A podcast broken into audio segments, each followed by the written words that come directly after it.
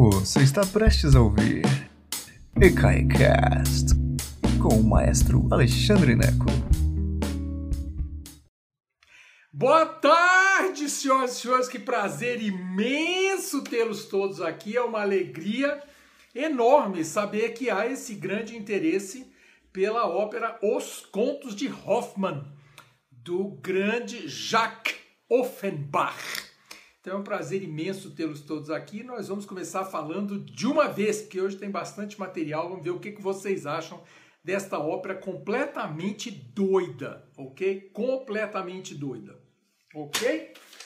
É, lembrando que se vocês acham que palestra de graça, meu Deus, como é que, como é que eles eh, pagam as coisas dele? Como é que paga o aluguel? É, tem muita gente doando, isso é muito bom, maravilhoso. Lembra que você pode sempre contribuir em ecai.com.br, clica lá em apoiar o Ecai e você manterá esse canal gratuito para sempre, ficaremos todos felizes, tá bom?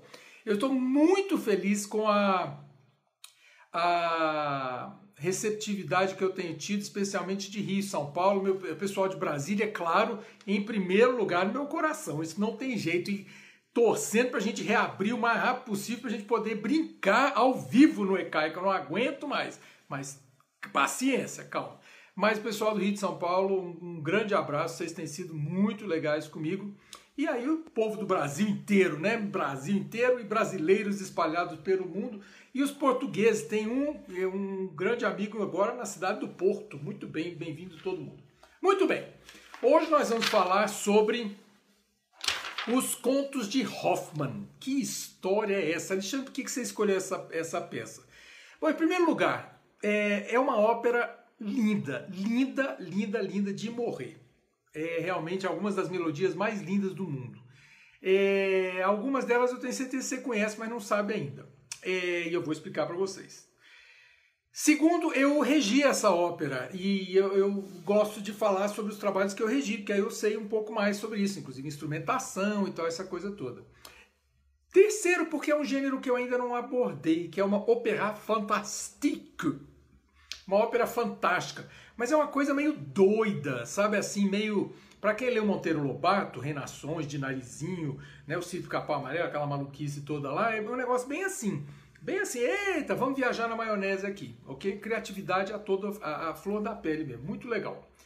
Então, falar um pouquinho sobre o compositor Jacques Offenbach. Escreve assim, Offen, O-F-F-E-N, Bach, igual o Johann Sebastian Bach, então Offenbach, é uma palavra só. Ele nasceu em 1819 e morreu em 1890. Portanto, um grande representante do período romântico. Muito bom, excelente.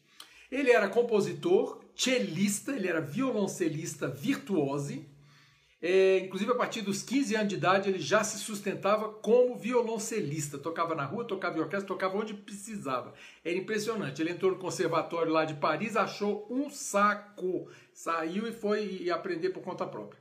E se tornou um empresário. Empresário que é uma palavra interessante, porque em italiano, empresário com i, empresário, significa empresário musical. É uma coisa interessante nesse, nesse sentido. Eu, Alexandre Neco, sou um empresário, que é esse sujeito que basicamente faz de tudo. Estou eu aqui no YouTube para poder pagar as contas. O Jacques Offenbach era exatamente assim. Eu me vejo muito nele. Sabe?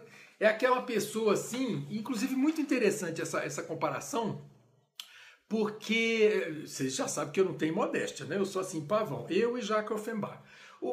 Por que, que eu acho que é interessante? Porque muitos dos meus colegas, especialmente os maestros e tal, eles, assim, não é todo, eu não sou uma unanimidade. Eu acho que, né, o, é, eu não sou mesmo. Assim, eu tenho uma, uma maneira meio é, divertida de ser que não é o que todo mundo curte, especialmente músico. Muito músico só trabalha com um maestro que seja tirano, sabe assim, no chicote.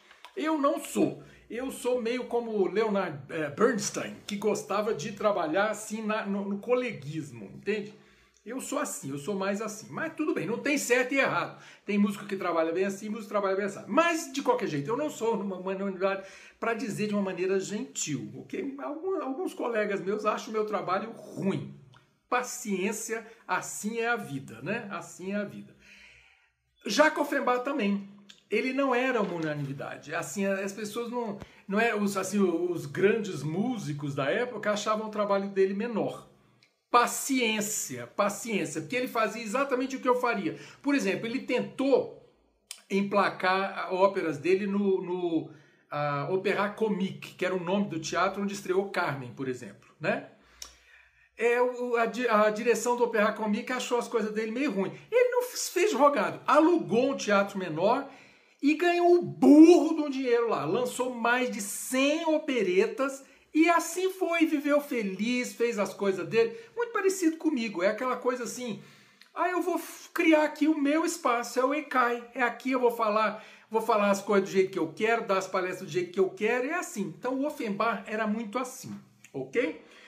Olha que coisa interessante. E ele, e ele, inclusive, se transformou numa inspiração para grandes. É, é, ele fez muitas operetas, mais de 100 operetas na vida dele. E, e, assim, impressionante. Inclusive Orfeu nos Infernos, aqui, onde tem o cancan.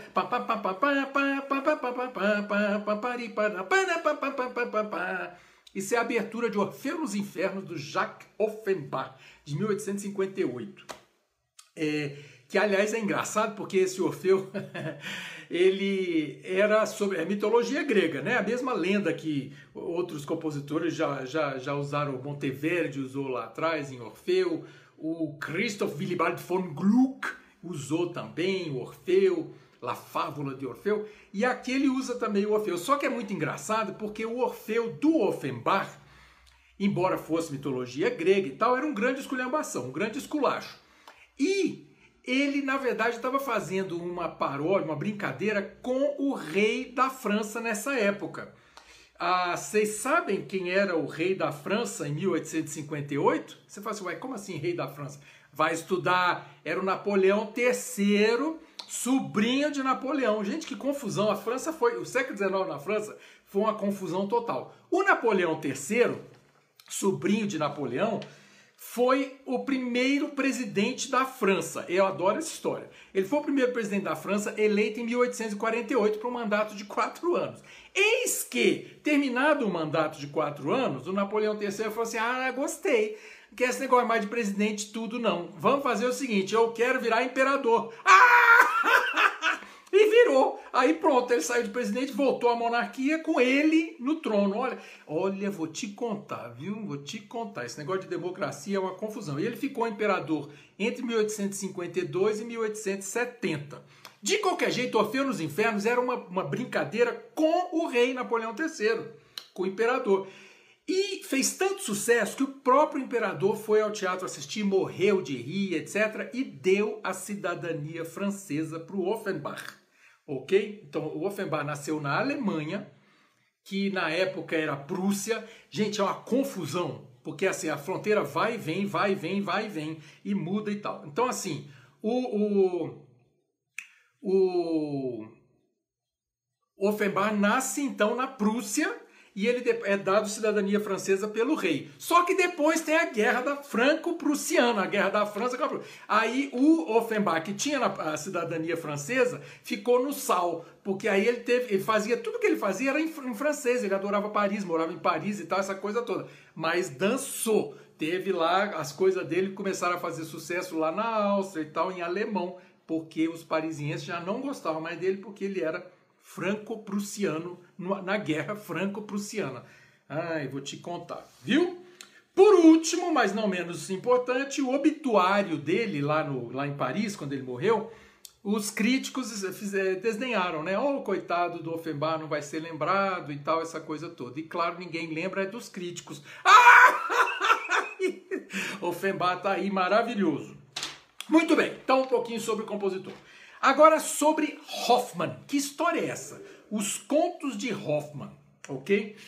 É, Offenbach, o compositor, assiste uma peça de teatro é, chamada é, os, os Contos de Hoffman ou algo parecido, ok? Não me lembro exatamente da tradução. Mas era uma peça de um sujeito chamado Michel Carré que mais tarde vai ser é, parceiro do Offenbach na adaptação para ópera.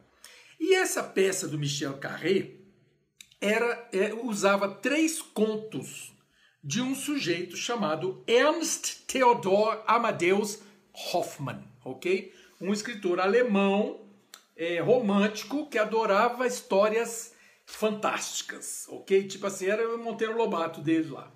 Então, assim, é... uma das histórias era o Homem de Areia, das, da, de Sandman, o Homem de Areia, que é uma brincadeira, uma coisa, uma lenda, uma, um conto infantil, meu conto de fada, é, onde o Homem de Areia, ele joga, enquanto você está dormindo, o Homem de Areia vem e joga uma areinha mágica nos seus olhos para você ver os sonhos. Olha que coisa bonita, né? Então é sobre isso. E aí, uma das histórias é essa. Outra da história é o Violino de Cremona. São contos, ok? Que esse Hoffman escreveu e o Michel Carré adaptou para uma peça de teatro.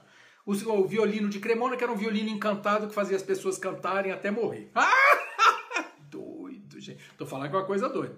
E o terceiro conto chamava-se O Reflexo Perdido, que evidentemente alguém perdia o reflexo no espelho. Tudo doido. Lembra que o século XIX, o século romântico, o mundo romântico, na, na literatura séculos XVIII e XIX, o período romântico, eles gostam de histórias fantásticas. Então, assim, o Corcunda de Notre Dame é romântico, Drácula é romântico. Uma coisa assim, eu pensei também no Pode Pilim Pimpim, Ana Maria, foi exatamente o que eu pensei. Então, assim, o, o então, assim, a, a, literatura romântica ela é toda assim, toda é, escura, é, fantástica, 20 mil léguas submarinas, é tudo dessa época. E Offenbach é dessa época, Jules Verne, todo esse, esse pessoal acontecendo, ok? Então, essa ópera, Os Contos de Hoffmann, é baseada nessa maluquice, ok? Nessa época de criatividade, não tem que fazer sentido nenhum. E não faz, ok? A ópera não faz sentido. Essa é uma coisa que é, é difícil de entender. Primeiro, sobre a ópera em si agora, ok? É, que ela é uma adaptação dessa peça. O Fembach foi ver a peça e quando descobriu que o sujeito queria fazer uma ópera, ah, eu quero fazer, dá aqui, dá para mim. E aí os dois fizeram a ópera, a ópera certa, é, juntos, ok? É, e ela Infelizmente, Offenbach morreu em 1880 e a ópera estreou quatro meses depois da morte dele, em 1881, em fevereiro de 81. Ele sabia que ia morrer, ele já falou assim: gente, vamos, tentar, vamos correr para estrear esse negócio que eu queria tanto ver isso aqui antes de morrer, mas ele assistiu como anjo, né? Ele viu lá como anjo, deve ter gostado. Mas por que ele deixou o trabalho inacabado? Essa é uma daquelas óperas, como o Requiem do Mozart e tantas outras obras inacabadas, que tem o dedo de outras pessoas e por causa disso é uma confusão cada vez que você vai montar. Quando eu montei os contos de Hoffman lá em Seattle, nos Estados Unidos, gente, era um tal de corta cena aqui, bota ali, muda a orquestração aqui, muda ali. Por quê? Lembra que eu falei que o Offenbach era danado esse menino e ele alugava um teatrinho para fazer as coisas dele. Como ele alugava um teatrinho, a orquestra que cabia no fosso era pequenininha, tipo 18 músicos, que é uma orquestra típica do período barroco, lá atrás. É, então, assim, até no período clássico dava para adaptar, mas no romântico é uma confusão uma orquestra com 18 músicos. É tipo assim, meu Deus, o que eu vou fazer com isso? E aí, é, ele, a orquestração do Offenbach é, é difícil de entender, porque tem várias versões, é, pessoas diferentes terminaram a partitura, então é bastante complexo quando você vai montar. Em, especialmente nos contos de Hoffman, a gente não sabe nem exatamente a ordem dos atos. Então, tem um prólogo, três atos e um epílogo. Tem gente que chama cinco atos, tem gente que muda a ordem dos atos, um, dois, três, vai um, três, dois, e por aí vai. Resumindo, isso é tudo. E, e há também algumas áreas e canções e danças que existem em certas versões e não existem em outras versões. Então, tudo isso para te explicar porque que quando você for ouvir ou assistir os contos de Hoffman, você deve saber que há versões diferentes. A minha favorita é uma recente de do diretor australiano Baz Luhrmann, que vocês, quem assistiu aquele filme maravilhoso Moulin Rouge, o filme doido. É dessa época, é aquela coisa burlesca E é, é super os contos de Hoffman. E o Baz Luhrmann, que dirigiu Moulin Rouge no cinema, né, com a Nicole Kidman, é, ele fez uma montagem dos contos de Hoffman para o Metropolitan de Nova York recentemente, uns dois ou três anos atrás. E esta montagem está disponível no site do Metropolitan de Nova York. Se você não assina o site do Metropolitan de Nova York, aguarde, porque assim que o ECAI voltar, a gente vai assistir lá no ECAI esta versão especificamente do Baz Luhrmann, que é uma loucura, uma maluquice assim, gente, uma viagem na maionese que não dá nem para explicar. Mas bom, começando a ópera. Começa a ópera, nós estamos numa taverna em Nuremberg, ok? E aí, quem é que está na taverna? Aquele monte de estudante que adora beber, quando quem chega? Hoffman, o escritor. É interessante porque a ópera, ela mistura ficção e realidade. Então, o herói Hoffman é um escritor que existiu. Lembra que eu falei o nome dele? Está aqui. Ernst Theodor Amadeus Hoffman. O escritor existiu. E ele, então, esse escritor, entra na taverna para contar algumas histórias. Na verdade, ele entra na taverna porque ele está esperando. Olha que loucura, é, é meta-teatro total. Ele entra na, na taverna porque ele está esperando a, a, a ópera Don Giovanni, que está acontecendo num teatro ao lado, e ele é, é namorado da prima dona que está cantando no Don Giovanni. Isso é tá tudo na ópera. É muito engraçado isso. Então assim, ó, é meta teatro mesmo. Então ele está esperando a prima dona quando ele entra para beber com os estudantes lá. E ele vai contar algumas histórias, que são as histórias que a gente vai ouvir. Então o que, que acontece? Ele entra lá, ô oh, gente, eu sou Hoffman, vou contar umas histórias malucas para você quando aí olha a maluquice, é uma, uma, olha eu não sei o que foi que esse Offenbach fumou antes de fazer esse negócio, viu? Não foi, não foi cigarrete não, gente. Olha, o negócio foi complicado. Assim que ele entra lá no prólogo, quem no, no na taverna para beber e contar a historinha para os estudantes, o Hoffman vê quem? A musa. Meu Deus, que, que, que musa? Que, que, quem é a musa? A musa é da mitologia grega lá atrás. As musas são deusas, a deusa da literatura, a deusa da música, a deusa da poesia. Então são as musas. E tem uma musa lá na taverna e ela quer que Hoffman fique com ela. A musa fala assim: Ah, eu quero esse Hoffman para mim. Ele quer a prima dona lá que está cantando Don Giovanni, mas eu quero ele para mim. Esse homem criativo, gostoso, maravilhoso, eu quero para mim ok? Essa, é, a musa disse. E aí, olha a viagem na maionese. A musa se transforma pim, no melhor amigo dele, o Nicolaus. Faz algum sentido? Não, não faz sentido. E essa é outra maluquice de ópera. Para piorar a situação, a musa é um meio soprano e quando vira o Nicolaus, continua a mesma mulher, só que agora ela está com paletó e gravata e, portanto, sabemos que é homem. Olha, vai entender. Isso, isso é, tem algum, alguns papéis é, que a gente chama de papéis de calça para meio soprano que misturam, confunde todo mundo do século 20 e 21, ok?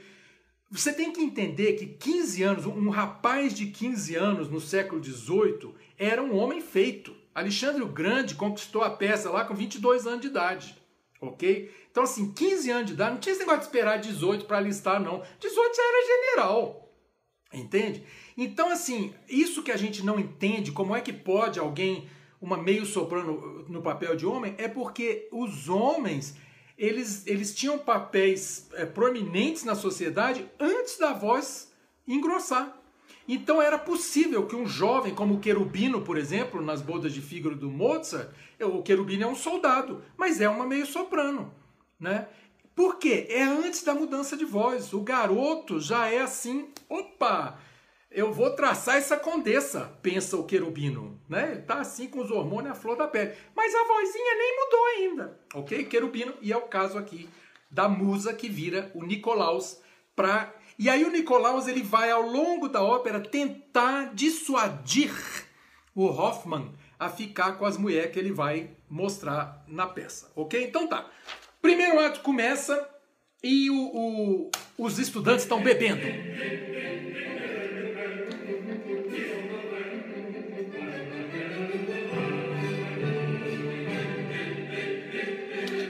Coro maravilhoso. Essa ópera é maravilhosa para coro, para orquestra, é uma festa, é uma maravilha. Aí o Hoffman fala assim: gente, junta aqui que eu vou contar uma história para vocês.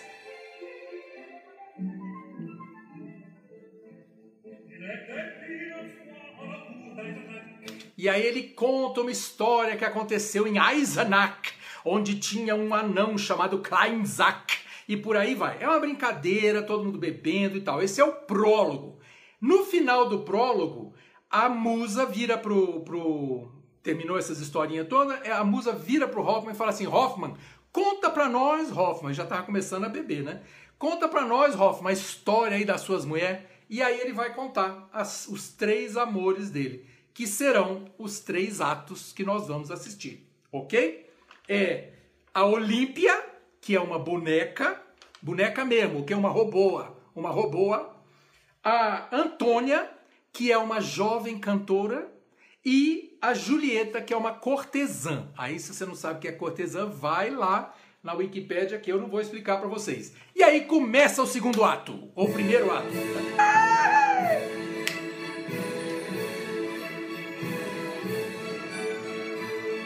Pom, pom, pom, pom, pom, pom.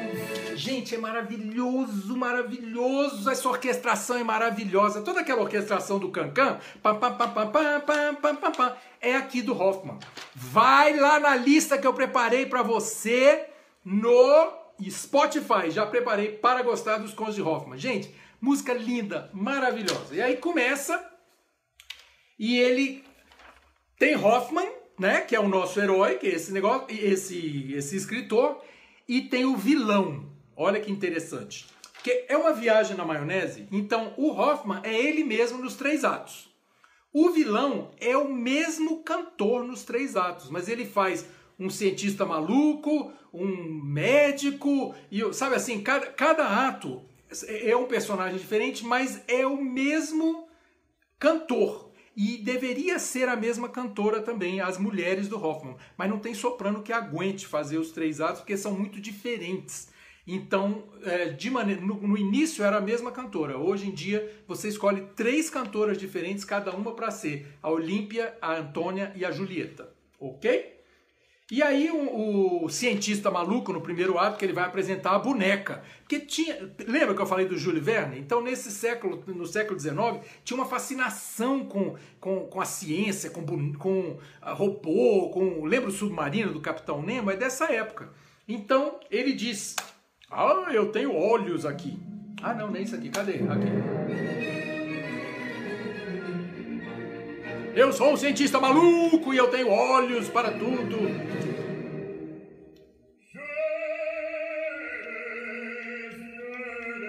Precisa de um super barítono. Vou te contar. Lembra que eu não posso tocar por causa do direito autoral, por isso que eu levei para vocês lá na lá no Spotify. E aí ele mostra a boneca dele pela qual Hoffman se apaixona. Ó, lelé da cuca. Então Hoffman vai lá e, e se apaixona por uma boneca. Oh, meu Deus do céu. Todo mundo sabe que é boneca, mas o Hoffman não vê que ele está enfeitiçado ali pela boneca. E ela canta a área da boneca, que é talvez a área mais famosa dessa ópera. É assim, ah, eu, eu, eu estou vendo os passarinhos e tal, não sei o quê. E ela faz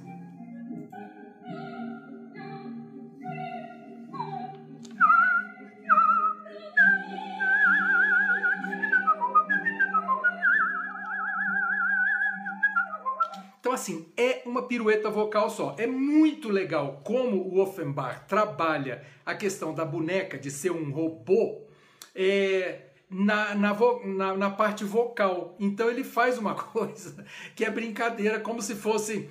É, é como se fosse um robozinho mesmo. Então, lembra da Rainha da Noite? É uma coisa mais ou menos assim. É uma área dificílima. Deixa eu ver se eu botar aqui no final, que todo mundo adora esse negócio. Deixa eu ver aqui.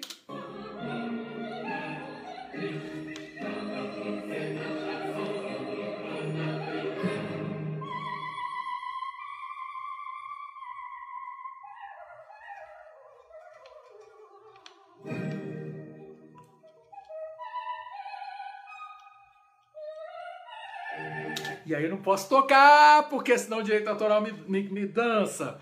Mas é isso. No final das contas, ele se apaixona pela boneca, eles saem dançando. Ó, eles dançando no meio. Eles saem dançando e a boneca não consegue dançar direito, desmonta inteira e aí é assim que acaba o ato. Ah! que é quando todo mundo começa a rir do Hoffman. Ô oh, Hoffman, seu besta, era uma boneca.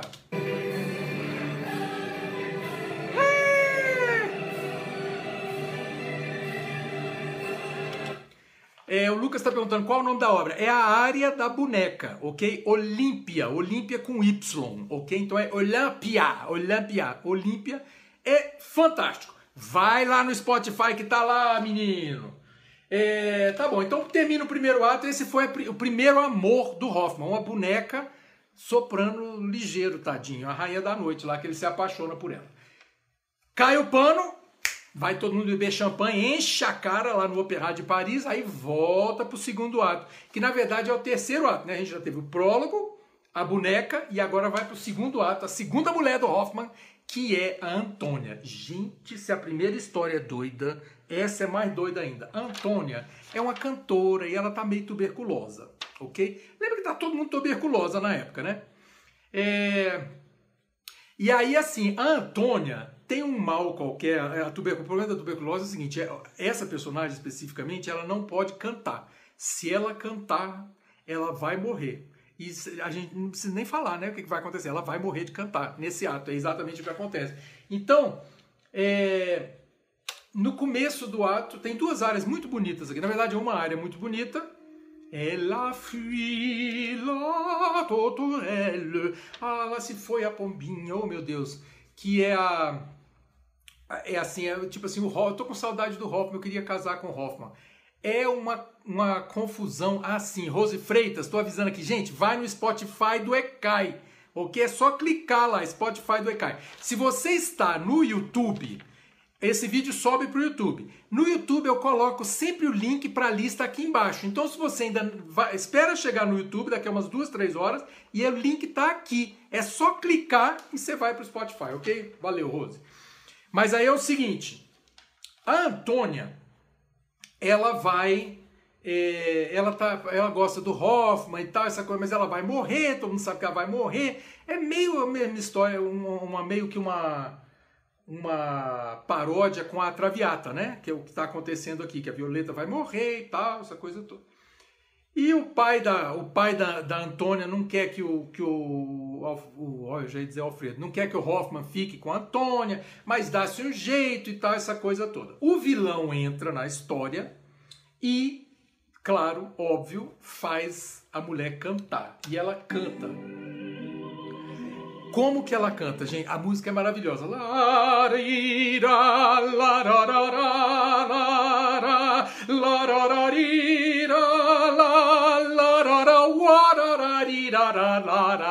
só que olha a maionese, meninos e meninas. O vilão, que é meio mágico, chega lá com violino e tal, uma coisa meio louca, ele consegue transformar. Tem um quadro, igual esse quadro aqui. Outro dia alguém perguntou: o que é esse quadro aí? Ó, deixa eu mostrar para vocês. Sou eu, gente. Olha que coisa mais linda. Ah, Maria, meu Deus, que homem lindo. Pois é, sou eu. Isso é, faz uns 15 anos lá nos States. Mas sim, aí tem um quadro desse aqui, da mãe da Antônia, lá no, no, no quarto dela. Né? Um quadro da mãe da Antônia no quarto dela. E o cara faz, que a mãe já falecida. A mãe já falecida. Aí o mágico lá faz o quadro cantar. E é, um, é, uma, é muito legal quando faz na ópera, porque você tem que dar um jeito do quadro cantar. Como que você vai fazer isso? Iluminação e tal, essa coisa. É um barato, é muito legal. E o quadro canta. E aí é a mãe da Antônia dizendo: Antônia, canta, canta, vai aí, canta, canta mais. E a Antônia canta e explode, igual uma cigarra, né? Não explode, não, mas basicamente ela morre, cai dura no chão, é, como uma, uma cigarra morta. E aí morreu a Antônia, e é o segundo o segundo, a, o segunda paixão do Hoffman. Que coisa impressionante. E aí nós vamos para a terceira paixão do Hoffman, que é mais estranha ainda. Não é mais estranha, mas é uma, é uma cortesã. Gente, o que é uma cortesã mesmo? Vai lá na Wikipédia. São mulheres que vendem seu corpo, mas do jet set, exatamente. É o pessoal assim, não se pode jamais chamar de prostituta. É uma é uma elegância, assim, ela, ela troca, né? Tipo assim, você não vai pagar uma cortesã, você dá um castelo para ela, né? Você dá cavalos, então assim, não é, um, não é uma prostituta, não é isso, né? E aí ele se apaixona pela Julieta, que é uma cortesã. O Hoffman é bom de achar né, a mulher errada. E aí aqui ele começa, nós estamos em Veneza, olha só que barato. Aqui nós estamos em Veneza, nas gôndolas, ok? Quando a montagem é bem feita, é, é lindo, porque vai nas gôndolas mesmo. E aí tem aquela barcarola.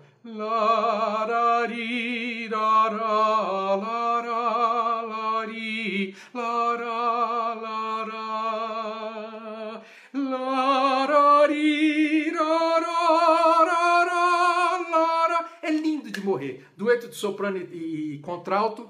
Um amigo meu que é flautista diz que é o trem mais chato do mundo de tocar, porque fica cinco minutos fazendo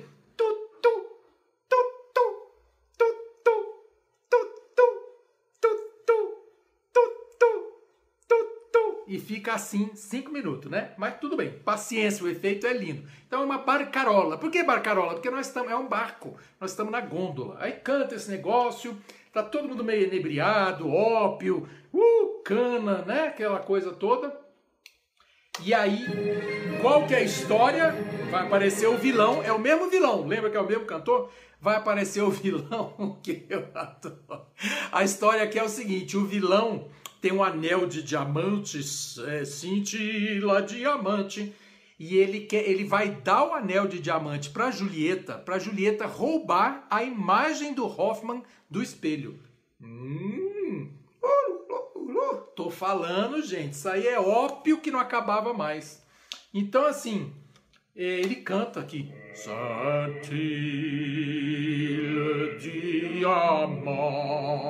Que é uma canção original, não é uma canção original dessa, é, dessa ópera que o, o Offenbach não queria, mas é das áreas mais bonitas e está lá no Spotify do ECAI para você. Basicamente, então, ele canta sobre esse anel e, claro, que dá certo. Infelizmente, Hoffman, eu não vou ficar com você Aqui, olha, olha o espelho aqui, você não está mais no espelho. Ah!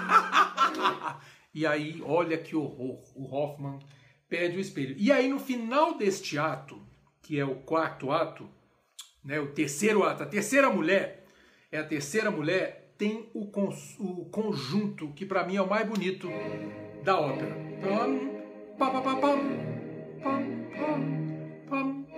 É uma valsa maravilhosa que me lembra também.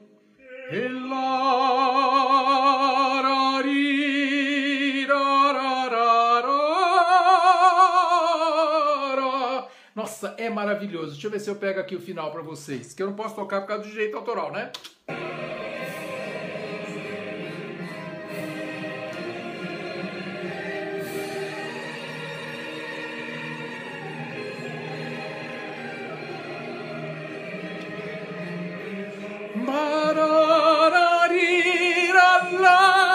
Nossa senhora, gente, eu tô até com os pelos da barba arrepiado. Tem uns pelos que não posso nem falar. Ah! que tá arrepiado, gente. Arrepia tudo. É maravilhoso. Vai lá ouvir esse negócio. Vai lá ouvir.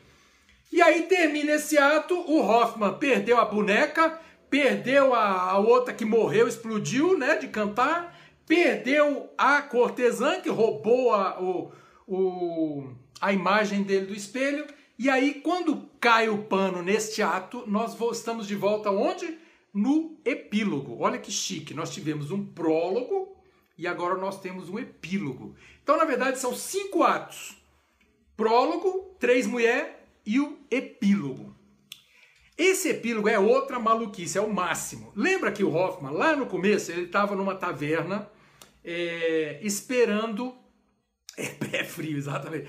O Hoffman estava na taverna esperando a diva que estava cantando Don Giovanni no teatro ao lado, né? E lembra que a, a musa grega, que aparece do nada, Deus sabe o que, que a musa está fazendo na taverna, a musa queria ficar com Hoffman para ele. E aí o que, que acontece? O Hoffman, totalmente cheio das canas já, diz, pra, diz o seguinte: não, gente, a, a, diz assim: olha, eu Na verdade, essas três mulheres são a mesma. São a Estela. meu Deus, você fala assim, quem é Estela, meu Deus do céu? Estela é o nome da diva que está cantando Don Giovanni lá dentro do teatro. Mas a, o Hoffman diz assim, as três mulheres são a diva, porque ela é uma atriz. Então essas três mulheres são as mulheres que ela fez, que ela atuou no teatro, seja lá o que for. Então, eu vou ficar mesmo é com a musa, porque a musa, que é a poesia, quer dizer, é bonita essa simbologia, que é o escritor que não quer ficar com a mulher, ele quer ficar com a poesia, ele abraça. Aí eu só me lembro, ô oh, minha mãe, agora dá vontade de chorar, você lembra, eu choro fácil, né?